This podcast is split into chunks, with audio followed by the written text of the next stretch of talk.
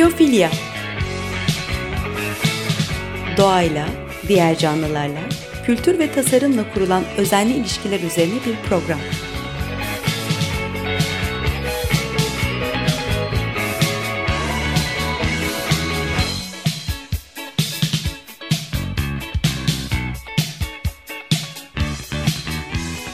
Hazırlayan ve sunan Nurhan Healer.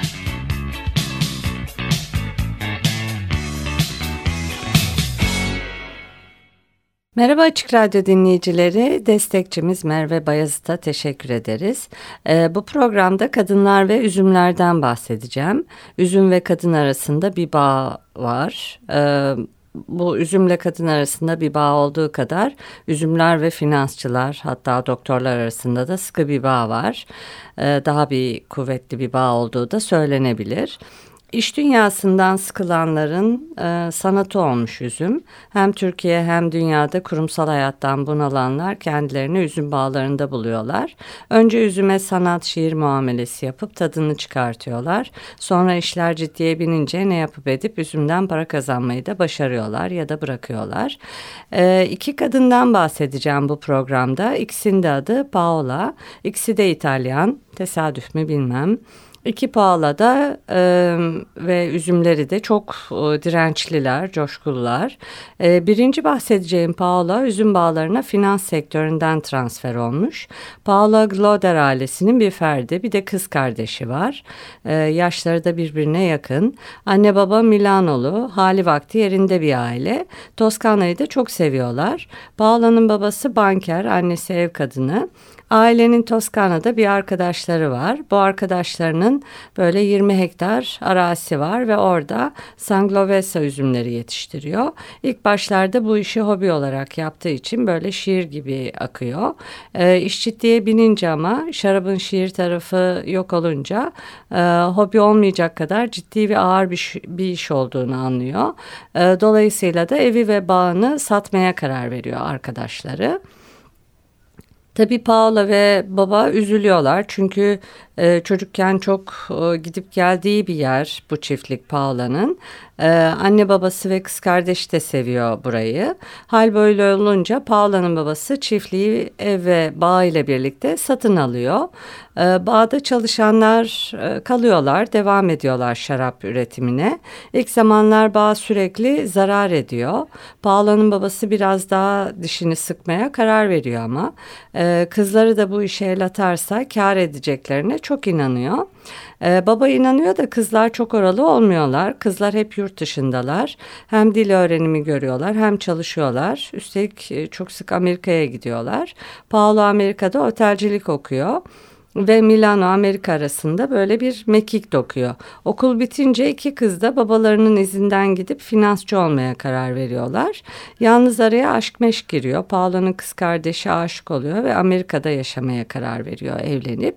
Paolo da aileyi yalnız bırakmama adına İtalya'ya döneyim bari diyor. Babasının malum finansçı arkadaşları çok. Onlardan birinin yanında işe başlıyor. Öyle tabii hemen e, finans müdürü ya da bir şey müdürü olarak başlamıyor. Telefonlara bakarak başlıyor. E, tepeden inme yöneticilik yok orada. Noel zamanı geliyor. E, o zaman da hadi bir ailemi ziyaret edeyim diyor. Çiftliğe gidiyor. Evet. Paolo Noel'i ailesiyle geçirdikten sonra yılbaşında bir parti var Milano'da. Hadi diyor arkadaşlarımla partilemeye gideyim. Bir de Milano'ya geliyor. Sonra tekrar e, çiftliğe döndüğünde babası artık Paolo'ya yanlarında kalmasını ima ediyor.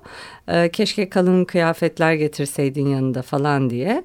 Paolo da o zaman e, şöyle bir e, düşünüyor ya şimdi ya da hiç deyip bir karar vermesi gerektiğini anlıyor. Biraz sessiz kaldıktan sonra Olur diyor. Ee, kendisini bir anda böyle 500 hektarlık bir topraktan, bağdan ve şaraphaneden sorumlu buluveriyor. Ee, finans dünyasından e, çiftliğe geçmiş oluyor. Ee, şaraphanenin üst katındaki ofislerden birini yatak odası haline getiriyor ve senelerce orada yatıp kalkıyor. Senelerce burada e, tek başına kaldıktan sonra o kadar iş güç arasına aşık olmayı, evlenmeyi ve iki çocuk yapmayı da sıkıştırıyor sonra. Çiftliğe yerleşir yerleşmez Paolo önce önce bağdaki işleri öğrenmeye başlıyor. Toprağı kazıyor, bağları buduyor, üzüm topluyor. E, şaraphanede de ustabaşının peşini bırakmıyor, gölgesi haline geliyor. Her şeyi en ince detayına kadar öğreniyor. E, Paolo'nun kızları e, çiftlikte büyüyorlar. Yani e, yeni nesil çiftçi oluyorlar aslında. Kendisi gibi bu işi sonradan öğrenmek yerine öğrenerek büyüyorlar. Paolo çocukların bu işi yapmazsa saygı duyarım diyor ama kızlar zaten bu işe meraklılar. Bağ bozumu geldi mi okula bile gitmek istemiyorlar. Paolo da kızların okulu kırmasına çok ses çıkarmıyor tabii. E, Paolo şanslı olduğunun da farkında. Çünkü ne de olsa hazır bir bağ, bir şaraphaneye e, gelmiş. E, çalışanlar hazır. Hazırın üstüne konmuş gibi görünse de işi zor. E, üzümün e, Brunello marka şaraba dönüşmesi 7 senesini alıyor. 7 senenin sonunda da kimse koşa koşa bu markayı almaya gelmiyor tabii. Paolo bu çok inandığı ve hayatını adadığı şarabı satabilmek için e, kamyonetine dolduruyor bu şarapları ve atlayıp ülke ülke dolaşıyor. Önce İngiltere'den başlıyor. İngiltere'ye girerken gümrük soruyor tabii hani... E, söyleyeceğiniz bir şey var mı yanınızda işte deklare edeceğiniz bir şey var mı diye. O da kamyonetinde şarap taşıdığını e, ama bu şarapların tadım amaçlı olduğunu söylüyor. Ticari amaçlı değil. Yine de gümrükte e, epey bir para e, ödemesi gerekiyor. Tadım madım anlamıyorlar tabii. Gözünün yaşına bakmadan Paolo'nun son kuruşuna kadar alıyorlar. E, üstelik gümrüktekiler e, bu şarapları saymak için kamyonetten indiriyorlar. Onları tek başına geri yüklüyor kamyonete. Beş parası kalsa da yılmıyor. Kötü bir otele gidiyor. Bitli bir otel. E, İtalya'dan para gelmesini bekliyor. Bu arada en pahalı restoranları dolaşıp şarabını tanıtmaya başlıyor. Ee, önceden hayal ettiği restoranların bir listesi var. Bu restoranların e, bu restoranları ziyaret ediyor, şarap kavlarına bakıyor. Restoranlar hangi distribütörlerle çalışıyor, onları inceliyor, öğreniyor. Ee, bu distribütörleri de tek tek oturuyor, telefon e, rehberinden arayıp buluyor. E, randevu alıncaya kadar da peşlerini bırakmıyor. Azimli kadın, takdir ettim gerçekten. E, Master of Wines'ın hocalarından ünlü bir someliyeden e, randevu koparmayı da başarıyor. Neyse ki adam Paolo'yu geri çevirmiyor. Bakıyor ki yalnız bir kadın elinde şarapları var. E, tamam diyor deneyeyim. E, denedikten sonra da tadıyor. Çok beğeniyor. E, Paolo böylece ilk siparişini almış oluyor ve bu siparişlerin de arkası geliyor. E, hatta ertesi yıl Fransa'ya yola koyuluyor. Tabii artık tecrübeli. E, önemli bir fuarı da buluyor e, ve fuarın yakınına kamp kuruyor. Düşünsenize kamp alanında kalıyor Paula. Çadırda kalıyor, sabah gölde yüzüyor. Sonra da giyinip kuşanıp fuara gidiyor. Sipariş üstüne sipariş almaya başlıyor. Hatta şarapları önemli bir şatoda yapılan e, degüstasyona davet ediliyor. Şatoya gittiğinde Paula'yı böyle çalışan birisi zannediyorlar. Arka kapıdan falan diyorlar ama o davetiyesini çıkartıp ön kapıdan giriyor. Gerçekten yılmayan ve azimli bir kadın. Bu Paola'nın bu hikayesini daha önce konuğum olan Elvan Uysal Bottoni'nin Üzümler ve İnsanlar kitabında bulabilirsiniz. Paola'nın şaraphanesi çok temiz, ferah. Ee, tabii bir de son teknoloji, konik fermentasyon tekneleri var. 50 bin şişe üretiyor, ee, az değil. Ee, bu hacimdeki bir firma şişeleme için üçüncü e, şahıslarla çalışıyor normalde ama Paola diyor ki ben şişelemeyi de kendim yapacağım. Hatta e, büyük üreticilerin aldığı hızlı dolum ekipmanlarını alıyor. E, şişelerini de bir değil iki kere e, yıkayan bir hattı var. Titiz bir kadın. E, az miktarda bir de zeytinyağı üretiyor.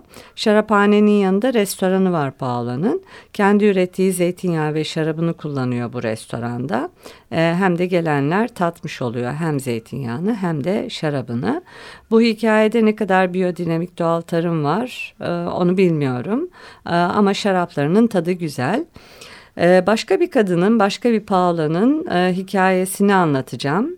Ee, onun hikayesine geçmeden önce Blundetto'dan Warm My e, Soul albümünden I Will Be Home Later'ı dinleyeceğiz.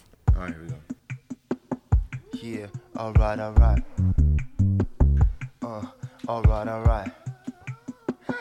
Uh, alright, alright. Yeah, alright, alright.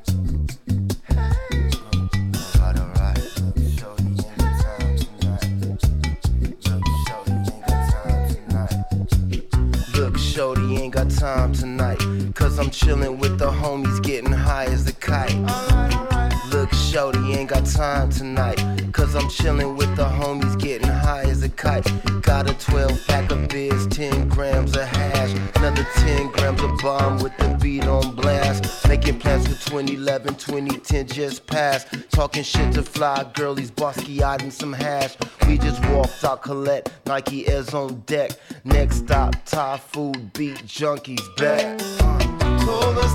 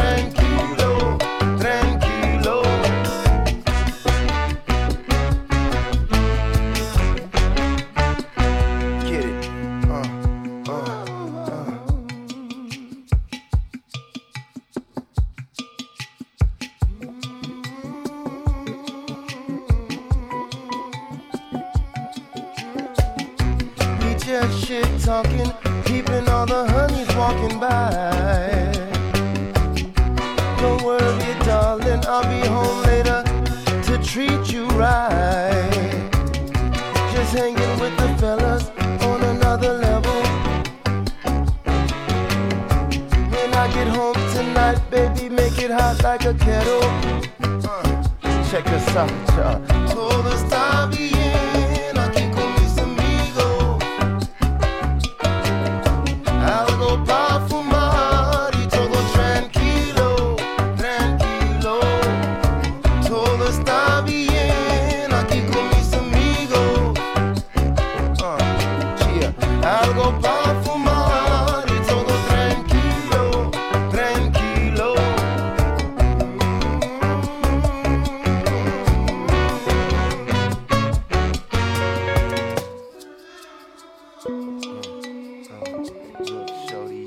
time tonight.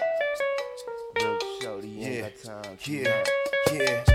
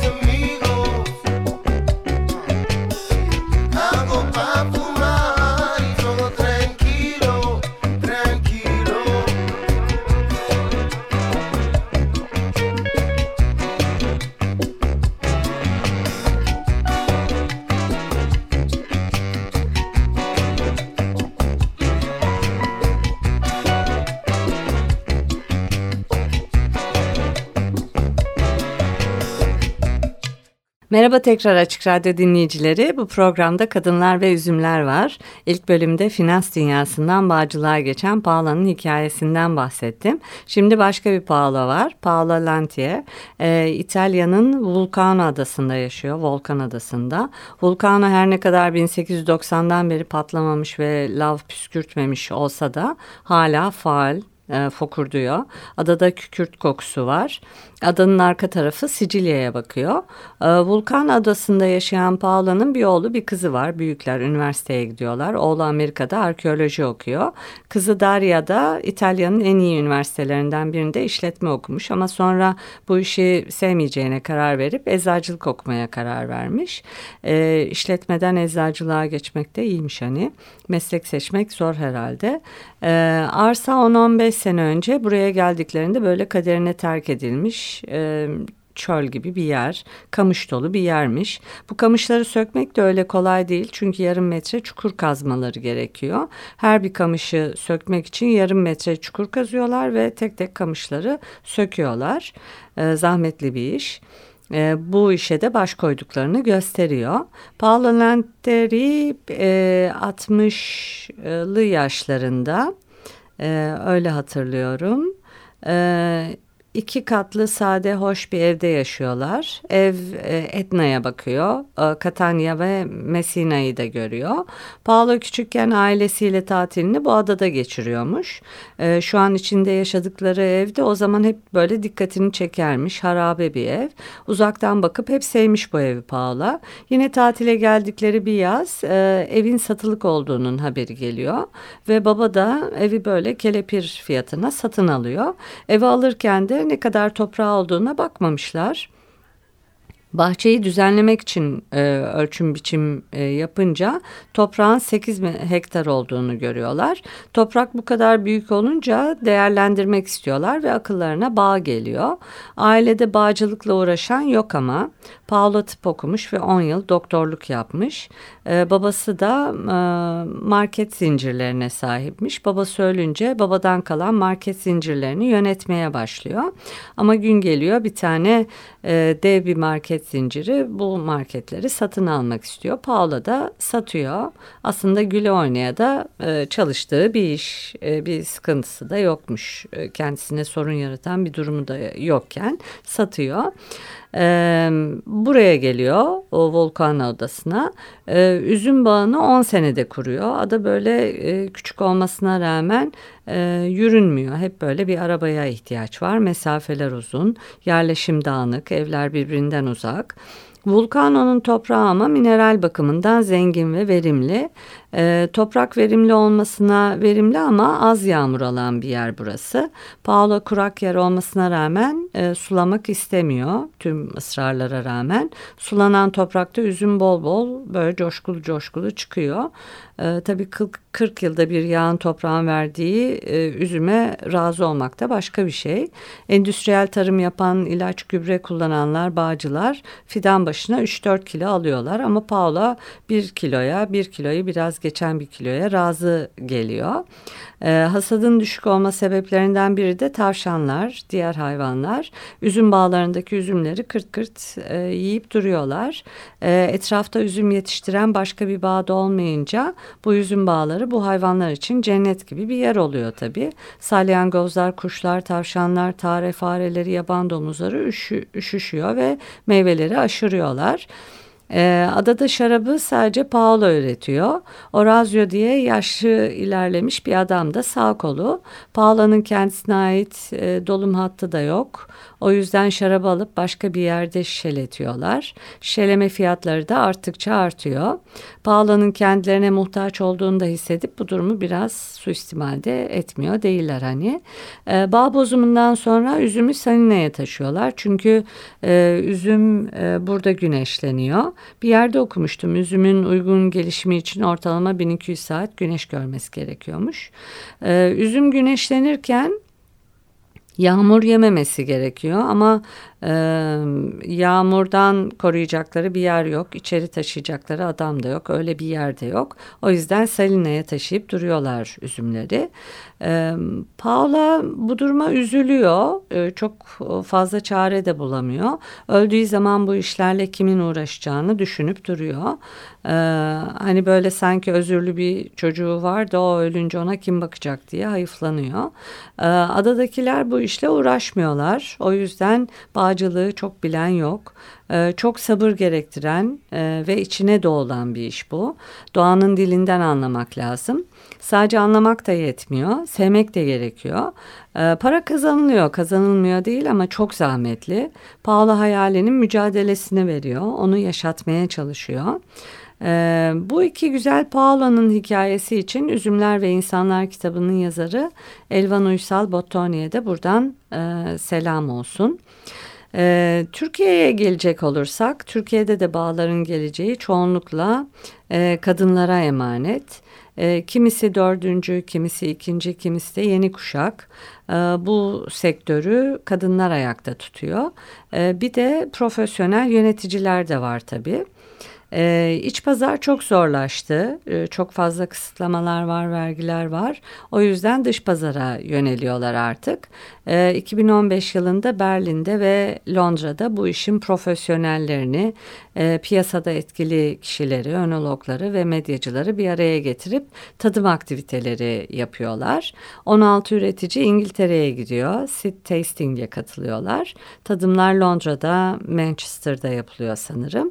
5 e, üretici bir araya gelip şirket kurup ithalat yapmaya, restoranlarla e, hem doğrudan hem de distribütörler aracılığıyla kontak kurmaya e, başlıyorlar. E, PR tanıtım çalışmaları da yapıyorlar ama zar zor çünkü hani Türk üzümü, Türk şarabı dendiği zaman e, öyle çok e, bir e, akılda kalıcı bir şey yok, marka olmamış. Dolayısıyla insanlar çok beğense de ucuza almaya çalışıyorlar. E, işleri hiç kolay değil. Umarım hem toprağa hem üzüme hem de bu tanıtım çalışmalarına harcadıkları emeğin karşılığını alırlar. E, programın sonuna geldik. E, programı bitirmeden önce eski bir Anadolu geleneğini hatırlatayım. E, Anadolu geleneğinde e, kadeye konulan şaraptan ilk yudumu almadan önce tanrılar ve ölüler için bir miktar toprağa dökülürmüş. E, bu e, ritüeli yapmak iyi geliyor. Hatırlamakta fayda var. E, kumandada Barış'a teşekkür ediyorum. Bir sonraki programda görüşmek üzere. Hoşçakalın.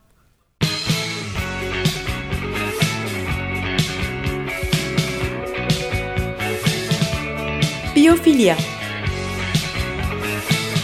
Doğayla, diğer canlılarla, kültür ve tasarımla kurulan özenli ilişkiler üzerine bir program.